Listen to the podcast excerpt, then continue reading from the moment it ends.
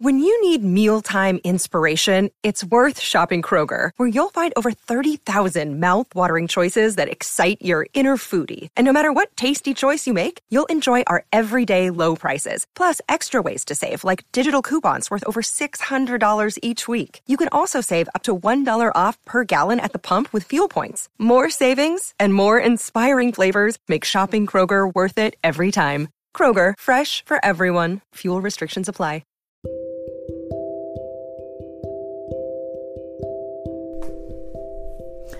Hey guys, welcome to episode two, season two. Uh, I hope you're enjoying our book, Charlotte's Web. I am really enjoying reading it to you guys. As I have told you beco- before, it is one of my favorite books ever.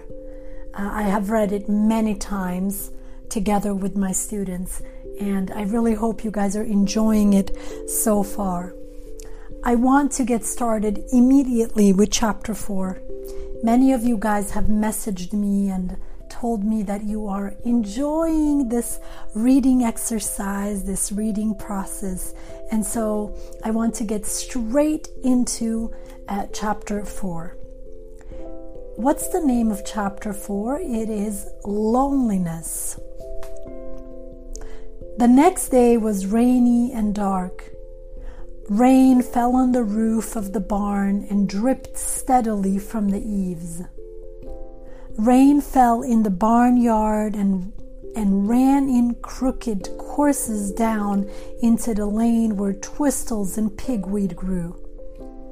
Rain spatted against Mrs. Zuckerman's kitchen windows and came gushing out of the downspouts. Rain fell on the backs of the sheep as they gazed as they grazed in the meadow. When the sheep tired of standing in the rain, they walked slowly up the lane and into the fold. So, in this first paragraph, we have two words. I want to remind you guys of the word barn. Remember, when you visit a farm, animals live mm, in a barn, yeah, inside of a barn. Also, meadow. Meadow is a field of hay. So you could say that a meadow is a hay field. Now, what exactly is uh, hay? Basically, it's the yellow, dry grass that cows and horses like to eat. Okay? Rain upset Wilbur's plans.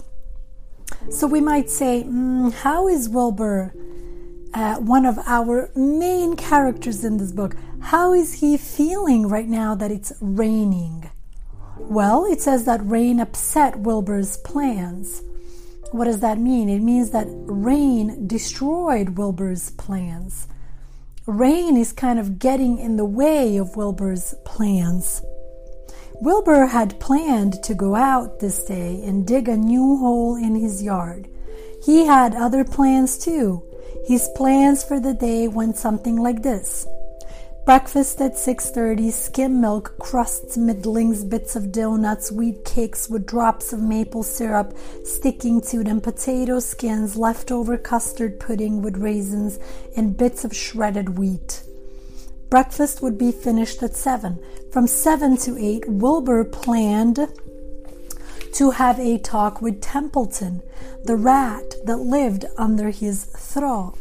Now, careful here, guys. Why? Because we have a new character, okay, a rat. His name is Templeton. And then we have this interesting word here T R O U G H. How do we pronounce it in English? We say traw, traw. And what exactly is a traw? It is a container from which animals eat their foods. So that's another thing, you know, if you've ever been to a farm or who knows, maybe you live on a farm, you know that, you know, obviously we don't give animals their food, you know, on a plate, right? They have something which is called uh, trough in English, and it's a container, and so we put their food inside of a trough. And it's very common to find and to see troughs inside of barns, which makes sense, right? Animals live inside of barns. So now we see here that the rat, his name is Templeton, lives under um, Wilbur's trough. Talking with Templeton was not the most interesting occupation in the world, but it was better than nothing. From 8 to 9, Wilbur planned to take a nap outdoors in the sun. From 9 to 11, he planned to dig a hole or trench and possibly find something good to eat, buried in the dirt. From 11 to 12, he planned to stand still and watch flies on the boards, watch bees in the clover, and watch swallows in the air. 12 o'clock lunchtime, middlings, warm water, apple parings, meat gravy, carrot scrappings, meat scraps, stale hominy, and the wrapper of a package of cheese. Lunch would be over at 1. From 1 to 2, Wilbur planned to sleep. From 2 to 3, he planned to scratch itchy places by rubbing against the fence. From 3 to 4, he planned to stand perfectly still and think of what it was like to be alive and to wait for Fern. At 4 uh, would come supper. Remember, supper means dinner. So, yes, it's an English word, obviously, but it's a word that is mostly used in British English and then in the United States, it's a word that you hear, you know, in southern states like in Texas, Mississippi, Georgia. They use the word supper more than dinner. Okay? Skim milk, provender, leftover sandwich from Lurvy's lunchbox, prune skins, a moral of this, a bit of that, fried potatoes, marmalade drippings, a little more of this, a little more of that, a piece of baked apple, a scrap of upsided cake. Wilbur had gone to sleep thinking about these plans. He awoke at six and saw the rain, and it seemed as though he couldn't bear it. See, he awoke at six, which means he woke up at six, saw the rain, and he couldn't bear it. He did not like it. It was really, really difficult for him to accept that it was raining outside. I get everything all beautifully planned out. It I get everything all beautifully planned out and it has to go and rain, he said. For a while he stood gloomily indoors. Then he walked to the door and looked out. Drops of rain struck his face. His yard was cold and wet. His trough had an inch of rainwater in it. Templeton was nowhere to be seen. Are you out there, Templeton? called Wilbur. There was no answer. Suddenly, Wilbur felt lonely and friendless. Look at this word, friendless. It means he felt completely alone, no friends at all. One day, just like another, he groaned. I'm very young. I have no real friend here in the barn. It's going to rain all morning and all afternoon, and Fern won't come in such bad weather. Oh, honestly. And Wilbur was crying again for the second time in two days. So, guys, at this point of this chapter, I want you to think about the name of the chapter. What is the name of the chapter? It is loneliness. Why is Wilbur crying right now? He is crying because he's feeling lonely. He feels like he has no friends, there's nothing to do, and most importantly, he feels like he had already planned his day. He already had a schedule for everything that he wanted to do. So, what exactly is the writer trying to tell us here? What is the writer trying to remind us of here?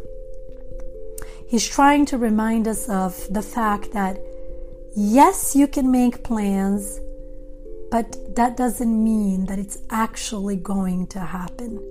It's like nature is always stronger than our plans. You understand my point here? So Wilbur is sad. He's feeling sorry for himself. He feels like he's all alone, no friends, and on top of everything, it's also raining. At 6:30, Wilbur heard the banging of a pail. Lurvy was standing outside in the rain, stirring up breakfast. Come on, pig, said Lurvy. Wilbur did not budge, so Wilbur did not move. Lurvy dumped the slops, scrapped in the pail, and walked away. He noticed that something was wrong with the pig. Wilbur didn't want food, he wanted love. He wanted a friend, someone who would play with him.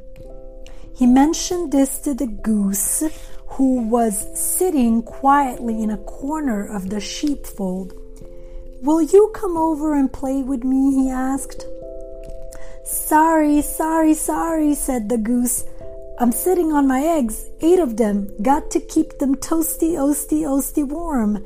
I have to stay right here. I'm no flibberty, liberty gibbet. I do not play when there are eggs to hatch. I'm expecting goslings. Now, what exactly are goslings? Well, you know, we, we use this word in English to describe uh, the babies of a goose. Well, I didn't think you were expecting woodpeckers, said Wilbur bitterly. Wilbur next tried one of the lambs. Will you please play with me? he asked. Certainly not, said the lamb. In the first place, I cannot get into your pen, as I am not old enough to jump over the fence. In the second place, I'm not interested in pigs. Pigs mean less than nothing to me. What do you mean, less than nothing? replied Wilbur. I don't think there is any such thing as less than nothing. Nothing is absolutely the limit of nothingness. It's the lowest you can go. It's the end of the line. How can something be less than nothing? If there were something that was less than nothing, then nothing would not be nothing. It would be something. Even though it's just a very little bit of something. But if nothing is nothing, then nothing has nothing that is less than it is. Oh, be quiet, said the lamb. Go play by yourself. I don't play with pigs. Before I move on to the next page, guys, I want to talk a little bit about this, what I just read to you guys. So, the name of this chapter is Loneliness. Wilbur is feeling very lonely. He is crying. He feels like he has no friends. And so, what is he doing? He basically goes from animal to animal in the barn and he asks them to play with him. But guess what? All of them have something else that they are doing. Yeah, and actually, the lamb is really extra rude because the lamb says, Oh no, not only do I not want to play with you, but I don't even play with pigs. Okay, so my question is what is the writer trying to tell us here? Remember, everything that a writer writes as part of a book is not a coincidence. He or she is trying to share a deeper meaning, a deeper story with us. So, what is that deeper meaning, that deeper story here? Well, First of all, the goose is busy. He, I'm sorry, she has her priorities, meaning she has to take care of her own kids first. So she's not going to leave her kids to go and play with Wilbur. No, she has to be responsible and take care of her own priorities. Okay?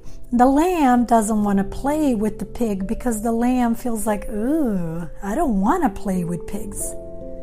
And this part is really interesting to me because it's like, hmm, why has the writer chosen a pig to be his main character, one of his main characters? Think about it, guys. When we want to be mean to someone, what do we say? Oh God, you look like a pig. You smell like a pig. You eat like a pig Have you ever thought about that? Isn't that interesting that we're always using the pig as the bad animal? And it's like, why? What's wrong with pigs? You understand my point here? Okay? Sadly, Wilbur lay down and listened to the rain. Soon he saw the rat climbing down and slanting board, a slanting board that he used as a stairway. Will you play with me, Templeton? asked Wilbur. Play? Said Templeton, twirling his whiskers. Play? I hardly know the meaning of the word. Well, said Wilbur, it means to have fun, to frolic, to run and skip and make merry. I never do those things if I can avoid them, replied the rat sourly. I prefer to spend my time eating, gnawing, spying, and hiding. I am a glutton but not a merry maker. By the way, what is a glutton? A glutton is someone who likes to eat and drink a lot. So, as you guys can see, the rat is not a very polite animal. He, he seems pretty selfish and self absorbed, actually. Right now, I am on my way to your to your throw to eat your breakfast since you haven't got sense enough to eat it yourself. And Templeton the rat crept steadily along the wall and disappeared into a private tunnel that he had dug between the door and the trough in Wilbur's yard. Templeton was a crafty rat, and he had things pretty much his own way. The tunnel was an example of his skill and cunning. The tunnel enabled him to get from the barn to his hiding place under the pig uh, without coming into the open. He had tunnels and runways all over Mr. Zuckerman's farm and could get from one place to another without being seen. Usually he slept during the daytime and was abroad only after dark. Wilbur watched him disappear into his tunnel.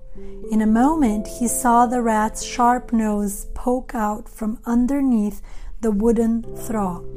Cautiously, Templeton pulled himself up over the edge of the trough. This was almost more than Wilbur could stand. On this dreary, rainy day, to see his breakfast being eaten by someone else? He knew Templeton was getting soaked out there in the pouring rain. But even that didn't comfort him. Friendless, dejected, and hungry, he threw himself down in the manure and sobbed. So there he is again, Wilbur, crying. He sobbed. The rat is now eating his breakfast. Everything is going wrongly today for Wilbur. It's not going well for him. He's not having a good day. Okay? And even though guys this is a pig, an animal in this in this book, think about it. How do we feel when we experience something like this in our lives? Many times we feel sorry for ourselves. We feel like, ugh, why are things not going my way? We start to cry, we start to complain. So that's pretty much what Wilbur is doing here. Late that afternoon, Lurvy went to Mr. Zuckerman's I think there's something wrong with that pig of yours. He hasn't touched his food. Give him two spoonfuls of sulfur and a little molasses, said Mr. Zuckerman. Wilbur couldn't believe what was happening to him when Lurvy caught him and forced the medicine down his throat. This was certainly the worst day of his life. He didn't know whether he could endure the awful loneliness any more. He didn't know if he could put up with the awful loneliness anymore. Darkness settled over everything. Soon there were only shadows and the noises of the sheep chewing their cuds, and occasionally the rattle of a cow chain up overhead.